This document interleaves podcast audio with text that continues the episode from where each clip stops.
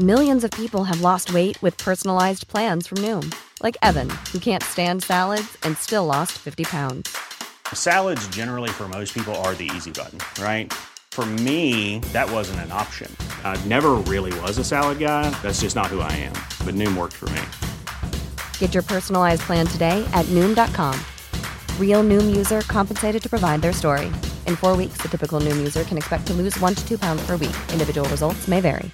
When you're ready to pop the question, the last thing you want to do is second guess the ring. At Bluenile.com, you can design a one of a kind ring with the ease and convenience of shopping online. Choose your diamond and setting. When you find the one, you'll get it delivered right to your door. Go to Bluenile.com and use promo code LISTEN to get $50 off your purchase of $500 or more. That's code LISTEN at Bluenile.com for $50 off your purchase. Bluenile.com code LISTEN.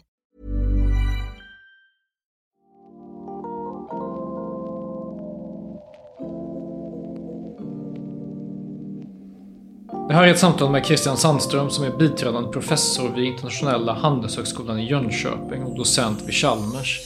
Vi pratar om hans senaste bok Gröna bubblor som handlar om stora politiska satsningar på grön energi och förnyelsebara energikällor som helt enkelt inte fungerar. Hur kommer det sig att man gång efter gång satsar på saker som låter fantastiskt men som visar sig vara fullkomligt värdelösa? Vad är det som händer i politikers medvetande och hur kommer det sig att man upprepar misstagen eh, så många gånger? Christian förklarar på vilket sätt förhoppningar i kombination med att man gärna vill ha någonting att, att bli ihågkommen för gör att politiker väldigt ofta dras till den här sortens stora projekt som låter väldigt bra men som inte fungerar. Det här är ett avsnitt av Samtal med Svejman. Nya avsnitt kommer varannan tisdag. Hey Dave. Yeah, Randy. Since we founded Bombus, we've always said our socks, underwear, and t-shirts are super soft. Any new ideas? Maybe sublimely soft. Or disgustingly cozy. Wait, what? I got it. Bombus. Absurdly comfortable essentials for yourself And for those facing homelessness. because one purchased equals one donated. Wow, did we just write an ad? Yes. Bombas. Big comfort for everyone. Go to bombas.com slash ACAST and use code ACAST for 20% off your first purchase. Burrow is a furniture company known for timeless design and thoughtful construction and free shipping, and that extends to their outdoor collection. Their outdoor furniture is built to withstand the elements, featuring rust-proof stainless steel hardware, weather-ready teak, and quick-dry foam cushions. For Memorial Day, get 15% off your Burrow purchase at burrow.com slash ACAST and up to 25% off outdoor. That's up to 25% off outdoor furniture at burrow.com slash ACAST.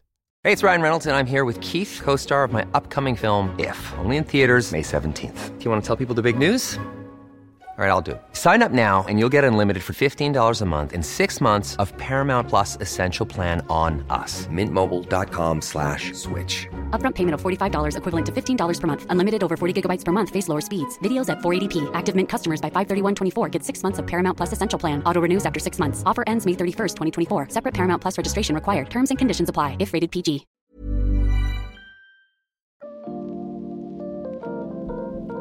Christian, varför har vi i Sverige så många politiker som lagt miljardbelopp på etanolsatsningar som det inte blivit något av?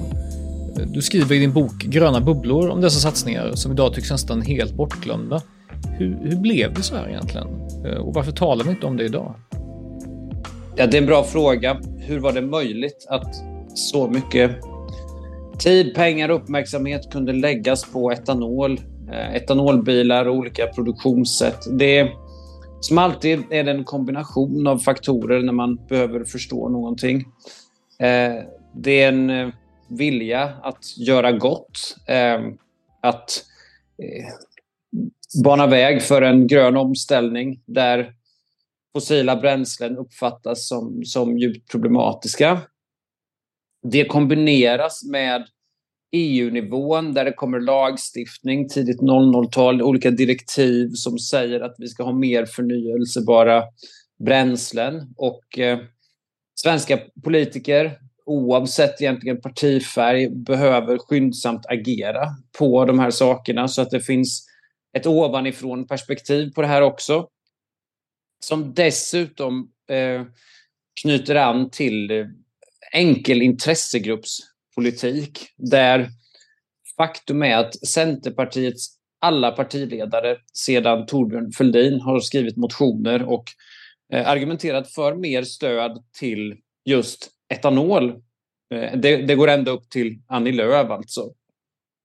Och eh, kopplingen här till LRF, Lantmännens riksförbund, är ju jättetydlig.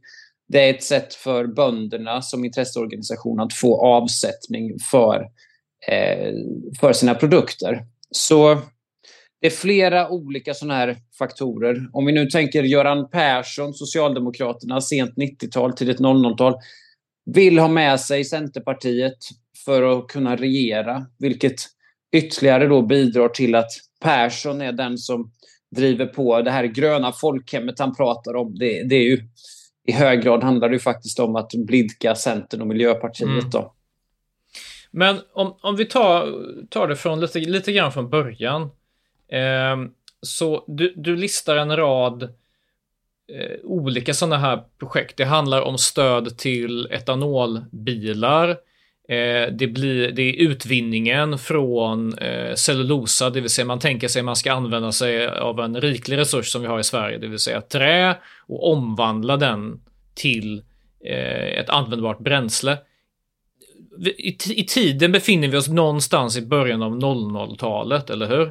Kan, kan du, exempelvis, det finns ett bolag som heter Sekab som, ja, jag tror för många är fullkomligt okänt. Eh, kan du, kan du berätta lite om dem och vad det var som hände? Ja, Sekab var ju då ett kommunägt företag. Det blev ägt av ett antal kommuner tidigt 00-tal. Det är Skellefteå, Sundsvall och Örnsköldsvik. Eh, deras olika kraftbolag som i sin tur äger det här. Och eh, Sekab hade hållit på med utblandning, eh, alltså etanol och utblandning, under en väldigt lång tid. Eh, det som händer här tidigt 00-tal är att man får pengar ifrån Energimyndigheten, 112 miljoner, till en sån här etanolpilot kallas det för. Vilket då innebär att du ska bygga en pilotanläggning eh, för att testa att utveckla etanol ur träd och ur cellulosa. Och, eh, Göran Persson är där, han inviger det och det är den här storslagna retoriken som vi hört så mycket av de senaste åren. Det är grön återindustrialisering, det är nya arbetstillfällen, det är världsledande, det är ny teknik.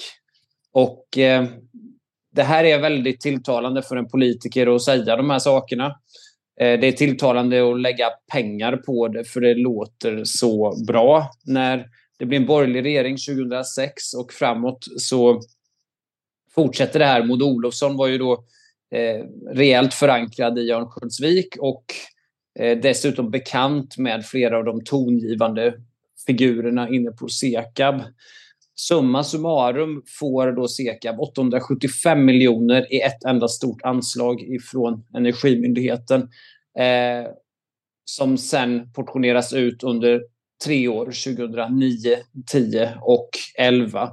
Och detta då för att försöka utveckla eh, eh, etanol ur cellulosa. Och det här är, då ska vi komma ihåg att etanol görs i vanliga fall av socker eller druvor, alltså frukt. Man kan också använda sig av spannmål. Det här är etablerade tekniker. Eh, Brasilien är bäst i världen på det. Det är enorma processer, enorma stordriftsfördelar. Jättesvårt att komma ner i pris och det är konkurrenskraftigt.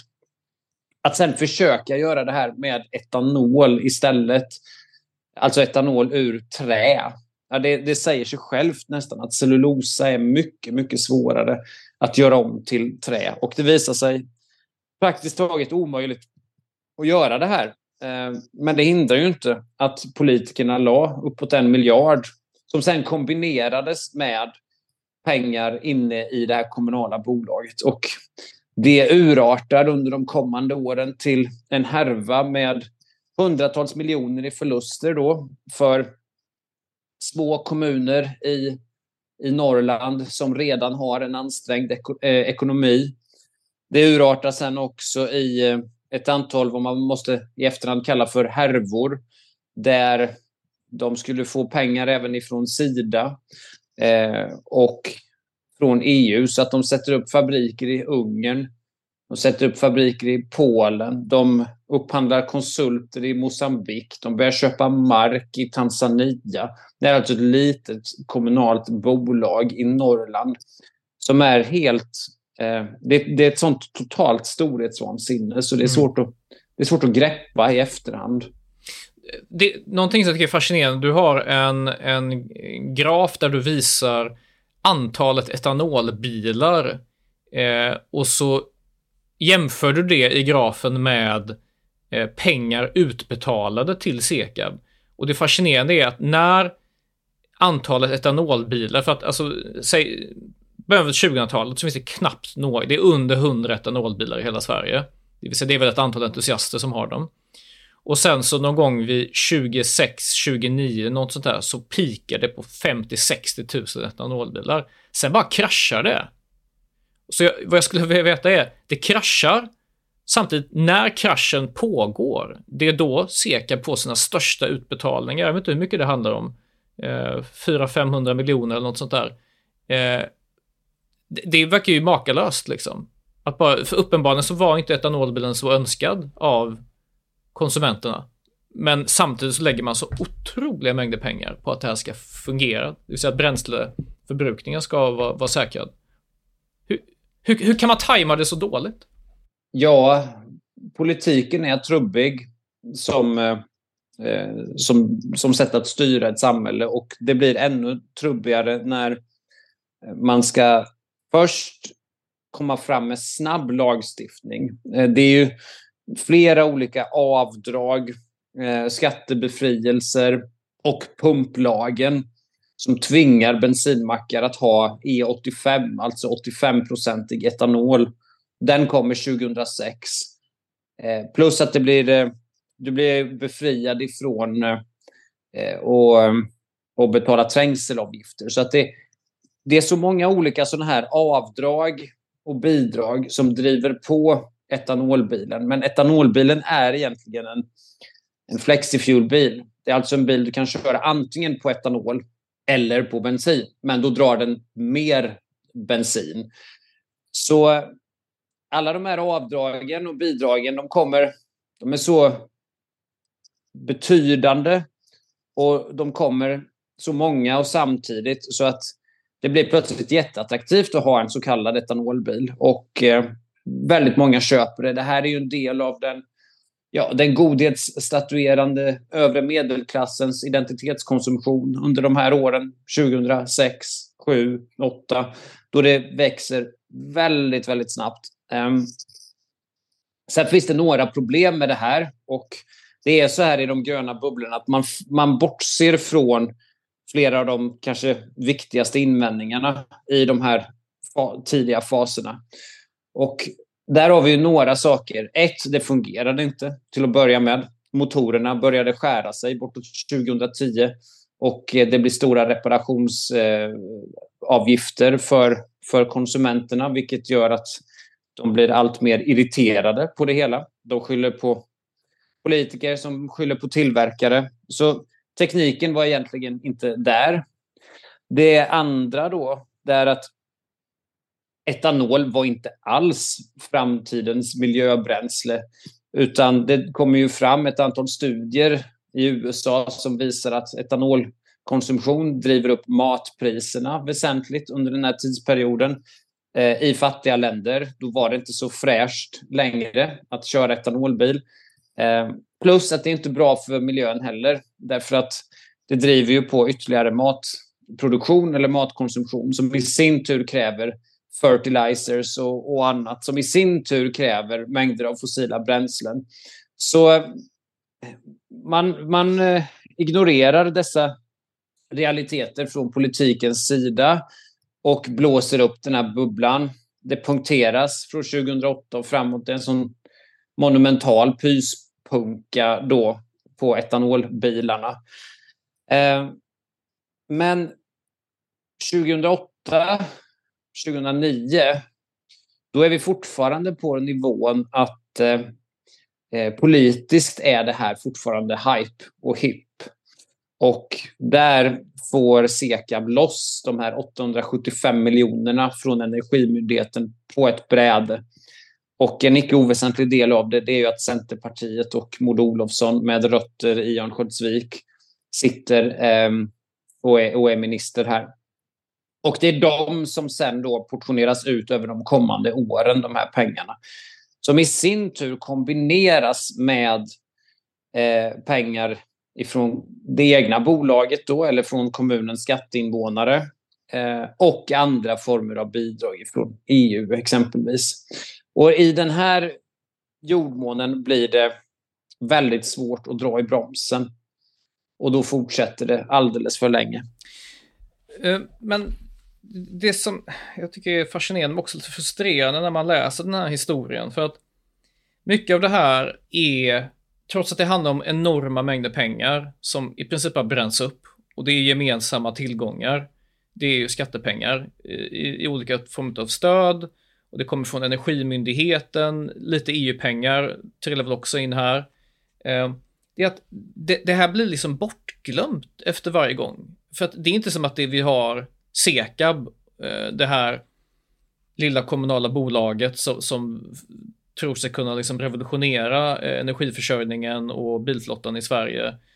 Ehm, utan det finns ju fler exempel. Ehm, vi har exempelvis det här med eh, i Göteborg, det är lite orelaterat men det är samtidigt samma epok så man får väl säga att allt det här hör ihop lite då. Så har vi Gobigas som ju är en, liksom, en liknande mekanism. Jag följde den här frågan lite grann, det vill säga att politikerna är entusiastiska över att här finns någonting, vi kan, vi kan revolutionera eh, och vara liksom en spjutspets för eh, i miljöfrågan. Eh, kan, kan, du liksom beskriva vad hände, vad hände i Göteborg och, och hur, hur påminner det om det som hände långt uppe i Norrland? Jag slogs ju också av vår kollektiva oförmåga att dra lärdom av de här historierna. Och hade det inte varit för det så hade jag inte behövt göra det här arbetet. Det här borde egentligen, upplever jag, vara en del av vår samtidsförståelse, vår nutidshistoria. Ehm, exemplet Sekab är jättefascinerande och även etanolbilen för att när vi började titta på det då var det som att ingen annan kom ihåg det överhuvudtaget jag och Rickard Björneman, han började sitt internship på Ratio. Vi började titta på det här. Men, vi kan ju kolla lite på etanolbilen. Vad var det som hände egentligen? Och det var, det var som att vi fick börja med ett blankt papper. Och det här är alltså någonting som sker 2008, 9, 10, 11. Monumentala politiska misslyckanden måste man kalla det här för. Och detta SEKAB då, ja, det har varit föremål för ett Uppdrag granskning. Ehm, och det har skrivits en hel del om det i lokalpressen uppe i Norrland. Men eh, någon betydande reflektion eller lärdom, det går inte se eh, överhuvudtaget. Tvärtom, när Emil Källström, den här centertoppolitikern som var väldigt nära Annie Lööf, eh, aviserar att han lämnar politiken för att bli vice vd och sedermera vd på ett cleantechbolag som heter Sekab, då, då är det ingen som höjer på ögonbrynen och säger men vänta nu, är inte det där, det där eh, korrupta härvan av bidrag och, och oegentligheter uppe i Örnsköldsvik som var knuten till Centerpartiet. Nej, det är ingen som gör den kopplingen, utan det, är det blir nu ska han till det privata näringslivet och jobba med ett coolt cleantechbolag. Så det är verkligen den sortens total frånvaro av, av lärdomar och som en följd av det ser vi hur det här upprepas gång efter annan. Gobigas i Göteborg är nästa sån här praktbubbla skulle jag säga. Och den kommer väl igång lite senare den blåses upp lite senare. Eh, och nedskrivningen av förlusterna och allt det här utdragna städarbetet kommer sen också lite senare. Men det är väldigt snarlikt. det är återigen är det ett kommunalt bolag inne i ett annat kommunalt bolag. Det är ju ett dotterbolag till Göteborg Energi. Och eh, vad jag har sett då det är att du får de här brandväggarna eh, som gör det väldigt svårt med ansvarsutkrävande. Det är som en rysk docka med flera lager där det är svårt att komma nära in på. Sen har du politiker på det lokala planet, även vd för eh, sådana här kommunala bolag som eh, slår sig på bröstet. Eh, de kan säga att de satsar på omställning, grön omställning. I det här fallet var det biogas då, som eh, man, skulle, man skulle få hela Göteborg att köra på biogasbilar istället. Och eh, man skulle också då ta fram biogas som de skulle kunna tanka på. Och tanken här då, det var ju att det skulle göras gas ur grenar och kvistar, grot. Och eh, det är egentligen ingen som har lyckats med det, varken innan eller efter. Eh, men när du involverar Chalmers, du involverar forskare, du får pengar från Energimyndigheten, från EU, 700-800 miljoner, då är det ingen som ställer några kritiska frågor. Och det är samma med båda de här exemplen och etanolen och det vi ser idag. Det är att ingen ställer de kritiska frågorna förrän det är för sent.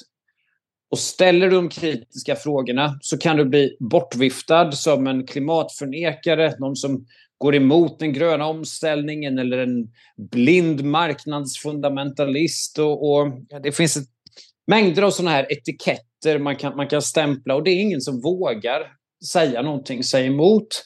Eh, allra minst inom politiken där det är flockmentalitet.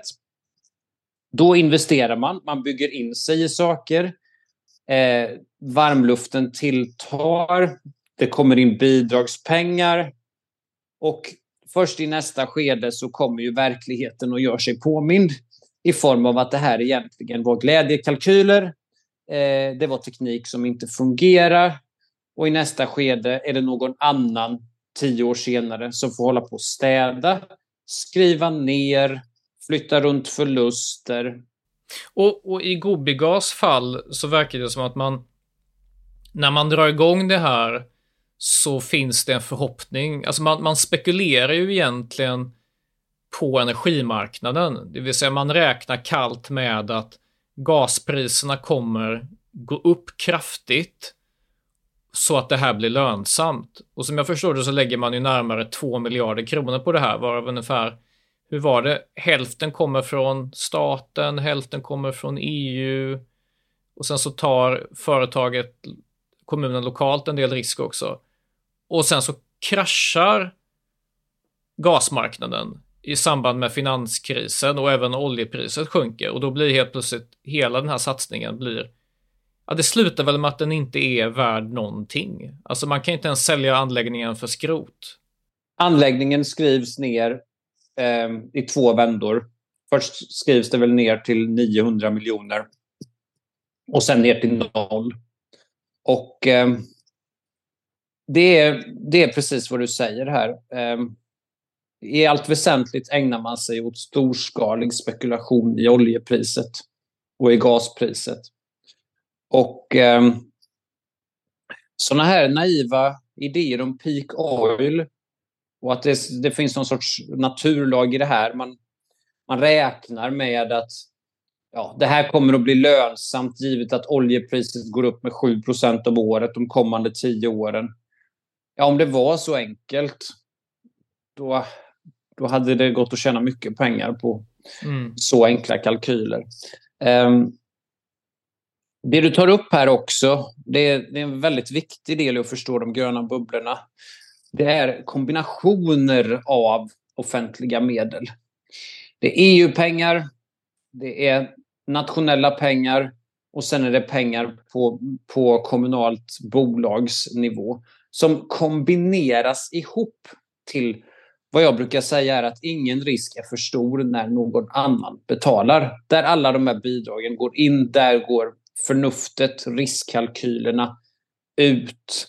Eh, de används ju mot varann. Man kvittar dem mot varann. Alltså, det låter cyniskt nu när jag säger det, men eh, om om du kammar hem ett bidrag på en miljard, då kan du faktiskt spendera 900 miljoner själv. Och du skulle ändå netto ha nettat ut 100 miljoner. Va, va, för, för, för, förklara det där. Jo, eh, det blir rationellt att göra det du inte hade gjort annars. Du hade inte lagt dina egna 900 miljoner på det här högrisksprojektet. Men om du har fått pengar på en miljard så skulle du kunna lägga 900 miljoner egna pengar. Och ändå skulle du på marginalen, som ekonomer säger, ha, ha tjänat på Mm. det. Och det kan ju låta väldigt cyniskt att, att säga att politiker och företag beter sig på det sättet. Men någonstans måste man förstå varför det blir som det blir. Och eh, när Jan Jörnmark tittade på det här första vändan då i, på Gobigas, då såg han ju att vid ett tillfälle så är politikerna på väg att lägga ner det, för de ser att det här är en, en återvändsgränd. Men då bestämmer de sig ändå för att fortsätta därför att de har klimppengar som inte får brinna inne. Klimp, är det EU-stöd eller? Det var Naturvårdsverket pengar eh, på, på 30 miljoner som de så att säga redan hade fått då. Och det var det exemplet fick mig att tänka till och stanna upp för att här agerar de inte bara mot bättre vetande men mot sitt eget vetande. De vet att det här inte kommer att fungera, men vi kan ju ändå kamma hem de där 30 miljonerna som annars skulle brinna inne. Så runt alla dessa bidragspengar finns det ju ofta ett resonemang som säger ja, det är väl lika bra att vi kammar hem de här pengarna så att vi får något ut av vårt EU-medlemskap eller att vår region eh, får del av de här pengarna som nu ändå finns. Mm. Ja, det de här exemplen antyder det är ju att eh, de pengarna gör faktiskt mer skada än vad de gör nytta. Mm.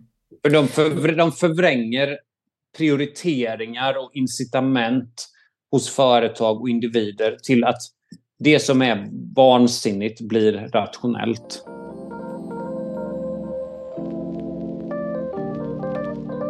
Men vi måste försöka förstå, tror jag, varför man gör så här. Alltså, om jag ställer en motfråga till dig. Det finns ju en del eh, energiproduktion som är i stort behov av att få liksom ett, någon sorts startknuff av offentligheten. Men säg typ kärnkraftverk. Eh, det, det är svindyrt och för att man ska komma igång så behöver någon ta den initiala risken. Är det inte bra om det är eh, offentlig sektor som tar den initiala risken och sen kommer marknaden in sådär. Och ja, visst, och ibland går man på nitar som man gjorde med Gobigas, som man gjorde med Sekab och etanolbilarna och en rad andra satsningar. Men jag menar, det här är det smällar man får ta om man ska göra en grön omställning. Alltså kan man inte resonera på det viset, tycker du? Jo, det... En fundering runt det där, det är ju gröna bubblor. Det, är ju, det kanske är bra med gröna bubblor. Det kanske är bra att eh, vi gör den här sortens satsningar och en kapitalistisk ekonomi handlar ju någonstans om trial and error och misslyckanden som kumulativt leder framåt ändå. Ja, vad jag tycker mig se, det är att den här sortens kortsiktig politik och kortsiktiga näringslivsintressen i kombination med olika nivåer av budgetar på olika ställen, den är inte långsiktig och det är inte en liten knuff, utan det är knuffar åt olika håll hela tiden. Och ju mer ambitiöst det är, desto hårdare blir knuffarna och desto mer går knuffarna åt olika håll. Um, det är väl sättet Mm. jag skulle observera. Så att, ja, det, det är ett teoretiskt intressant resonemang att vi behöver den här sortens satsningar. Och visst har vi gjort det på kärnkraftsområdet med framgång på 70 och 80-talet. Det var långsiktigt. Det var inte politiskt eh, på alls samma sätt. Eh, det var ingenjörs och te teknologdrivet snarare än politikerdrivet och popularitetsdrivet, skulle jag säga. Så att det, det finns nog några saker som gör att det här blir något annat än vad man hade kunnat hoppas. Mm. Du, någonting som, som eh, du nämner som ett systemfel eh, i inledningen till varför det blir så här att man, man, man, man gör de här gröna bubblorna, det vill säga stora satsningar som sedan inte utmynnar så mycket. Det är att man, politiker får liksom en favorit, ett favoritenergislag. De får liksom, ja, men det här, det här är vad vi vill ha. Och det är motsatsen till vad man, man brukar kalla för teknikneutralitet, det vill säga att ja, man skulle kunna tänka sig att det finns eh, bra politiska åtgärder för att leda fram till miljövänliga energikällor, men de, det ska man styra genom exempelvis ja, men, att man beskattar utsläpp och gör eh, skattelätt, en generell skattelättnad för sånt som inte släpper ut så mycket. Det vill säga att politiker ska inte gå in och säga det är etanolbilen som är fordonet folk ska ha, vilket ju man gjorde indirekt genom SEKA och en del andra satsningar. Eller ta politiker i Göteborg som tänkte, ja men det är biogas som är framtidens energikälla. Eh, det vill säga för att jag tror en del kan nog kanske få intrycket av att du bara är emot att man satsar på gröna energikällor. Det är, läser man dig så är det, det är inte det som är fallet, det är att man inte är teknikneutral. Utan politiken tänker sig att man har svaret på vad det är som ska fungera på marknaden. Kan, skulle du kunna förklara den distinktionen? För jag tror inte att alla förstår det här med te teknikneutralitet. Tittar vi nu tillbaka de sista 30-40 åren så finns det mängder av framgångsrik miljöpolitik. Vi har fått bort bly ur bensinen. När jag gick på högstadiet då var det försurning, svaveldioxid, kväveoxider som eh, förstörde sjöar, djurliv. Det där är allt väsentligt borta också. Mm. Hur gick det där till? Ja, det är en kombination av lagstiftning och konstruktiv interaktion med industrin, skulle jag säga. Eh, men det är inte att politikerna säger hur det ska gå till. En annan grej som har gjort att vi fått väldigt bränslesnåla bilar, det har ju varit eh, när du inför skatt på koldioxid, på CO2-utsläpp. Eh, där förbränningsmotorn har blivit mycket, mycket renare eh, de sista 10-15 åren. Det är oerhört vad som har skett där. Men det är också en teknikneutral lagstiftning som säger att eh, skatten eller avgiften eller straffet det är egentligen bara kopplat till ett visst utsläpp. Hur man sen får ner det, det är, det är en annan grej. Det blir upp till marknaden att lösa. Eh, så att teknikneutralitet, det är att politiken gör vad den är bra på. Eh, man stiftar lagar, man sätter skatter eh, som gör att det vi kallar externaliteter internaliseras i marknadsekonomin. Förklara. Jo, företag måste betala för att skita ner. Och, men, men hur de betalar, genom att utveckla ny teknik eller betala pengar för det eller eh, byta produktslag helt, det blir upp till dem att avgöra det. Externaliteten är utsläppet. Att internalisera det i marknaden är att de får själva stå för eh, kostnaden, det vill säga externaliteten. Du bygger in det i systemet. Ja, du bygger in att företag måste betala för att de smutsar ner och de måste, då börjar de hushålla. Då börjar de också utveckla ny teknik.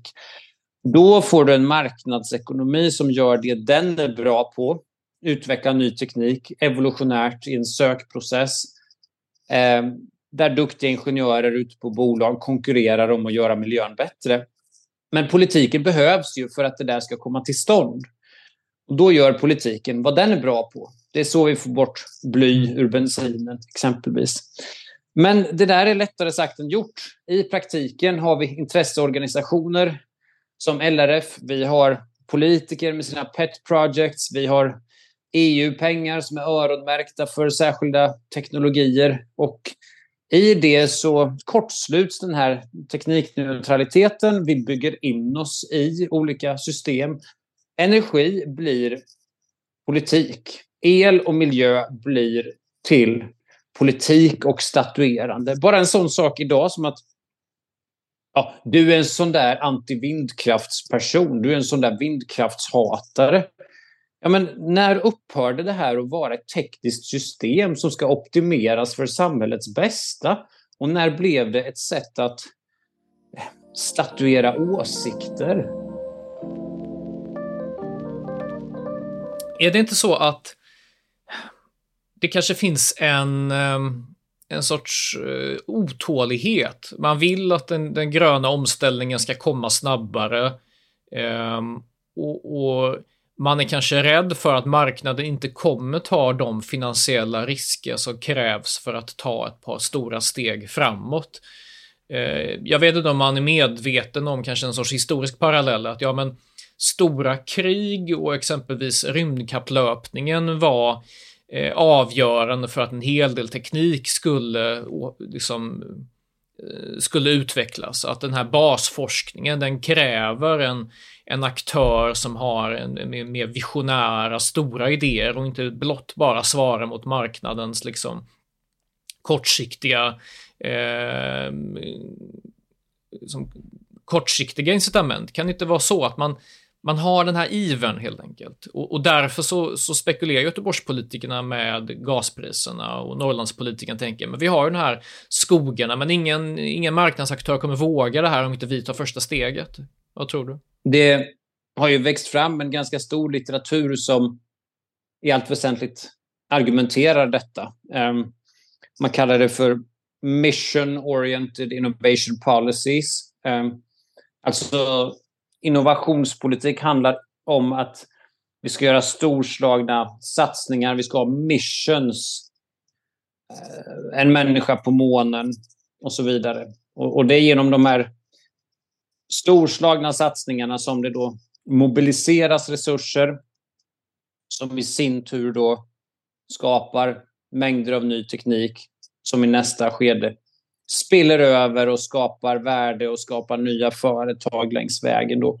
Och eh, ja, jag förstår varifrån resonemanget kommer. Och det finns väl vissa anekdotiska dimensioner av att det här kanske då skulle kunna fungera.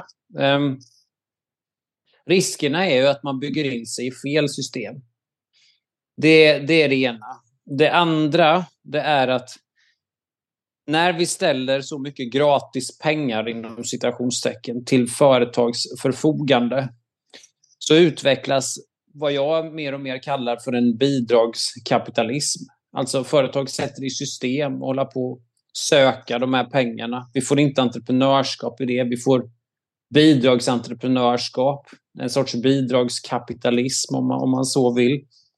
Um, vi ser också hur det här förbränger konkurrensen på marknaden därför att selekteringen fram till de här stora syltburkarna med billiga krediter och gratis pengar som politikerna ställt fram, ja, den är ju inte marknadsmässig den selekteringen, utan det är den som är bäst politiskt förankrad.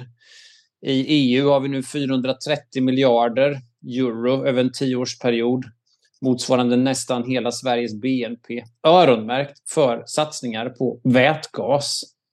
Så där har vi, menar jag, nästa gröna bubbla som är inspirerad av den här sortens storslagna satsningar och hela begreppet Green Deal då.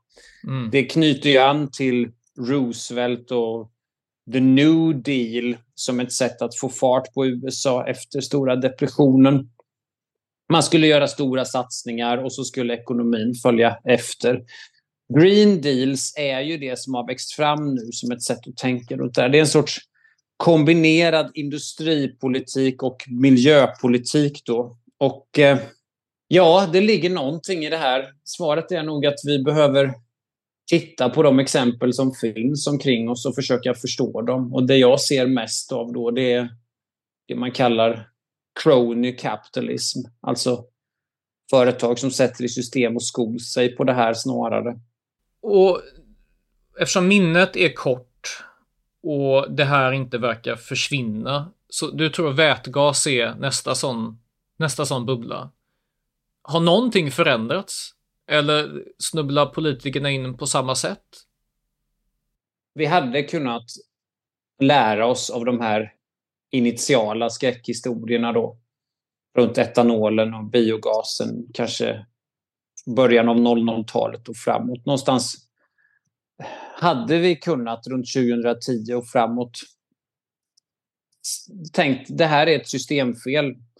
Låt oss försöka förstå det här systemfelet och forma politiken på ett annat sätt. Eh, jag skulle säga att raka motsatsen har hänt. Det har bara blivit större summor, större satsningar, ännu fler band som klipps, ännu fler photo opportunities för politiker som har på sig hjälm, står med spade och ler framför smattrande kameror. När Stefan Löfven inviger Hybrids anläggning för vätgasbaserat stål 2020. Om du tar hans tal där och sen tar du Göran Perssons tal när han inviger Sekabs etanolpilot. Är det 2002 eller 2004? Det är, det är nästan på pricken samma formuleringar, samma ord här. Och det är som en sorts oemotståndlig stagnation. Politikern har en sån fantastisk möjlighet att framstå i god dager, att framstå som eh, miljömedveten, engagerad, nyindustrialisering, nya jobb, ny teknik. Men tyvärr alltså, när det låter för bra för att vara sant, då, då är det också för bra för att vara sant. Men den lärdomen är väldigt smärtsam för oss som samhälle. Inte minst eftersom många, både idealister och makthavare, eh, Ehm, har gått bort sig riktigt ordentligt i det här. De har varken skapat industriell återhämtning, nya jobb, tillväxt eller något annat. Tvärtom har man bränt av en väldig massa pengar och tid och resurser som vi egentligen inte har råd att bränna av. Så nej, det har bara blivit värre och det har kommit mycket mer nerifrån Bryssel sedan britterna lämnar, men även dessförinnan. Det är jättesatsningar, det är hundratals miljarder och sen är det politiker som står och statuerar en massa grejer. Mm. Eh, Christian, jag hoppas att du, att du får fel, att eh, vätgasen blir fantastiskt framgångsrik, revolutionerar allt, likadant med det gröna stålet och så vidare. Så att, alltså, jag hoppas innerligt att du, eh, du framstår som en pajas om, eh, om några år. Det hade gjort mig jätteglad. Eh, men eh, något säger mig att eh, läser man historien så kommer det bli kanske, kanske en upprepning av det som redan har skett. Eh, tack så mycket för att du ville dela med dig av de här berättelserna. Eh, tack för samtalet. Tack så mycket Adam, kul att vara här.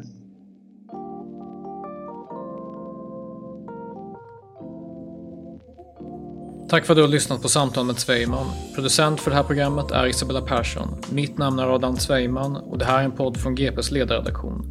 Prenumerera gärna på podden så du inte missar något avsnitt. Vi hörs nästa gång.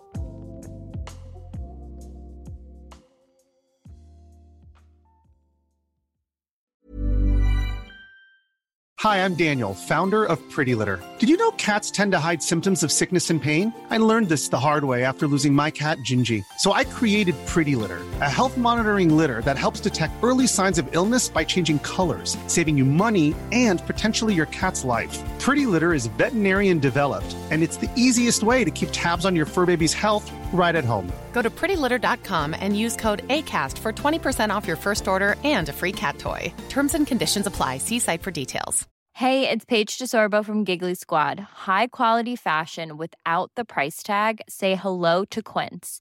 I'm snagging high end essentials like cozy cashmere sweaters, sleek leather jackets, fine jewelry, and so much more. With Quince being 50 to 80% less than similar brands.